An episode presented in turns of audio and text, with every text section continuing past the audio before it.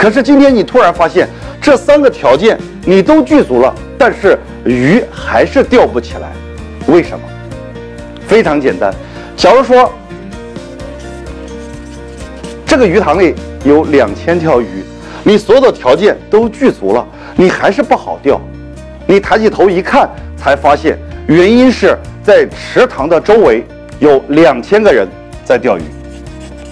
换句话说，不是你的工具不行，不是你的技术不行，不是你的环境不行，是你的竞争对手太多了。那么今天，我们可不可以换一种思维逻辑，再找到一个新的钓鱼空间，找到一个新的盈利空间呢？其实是可以的。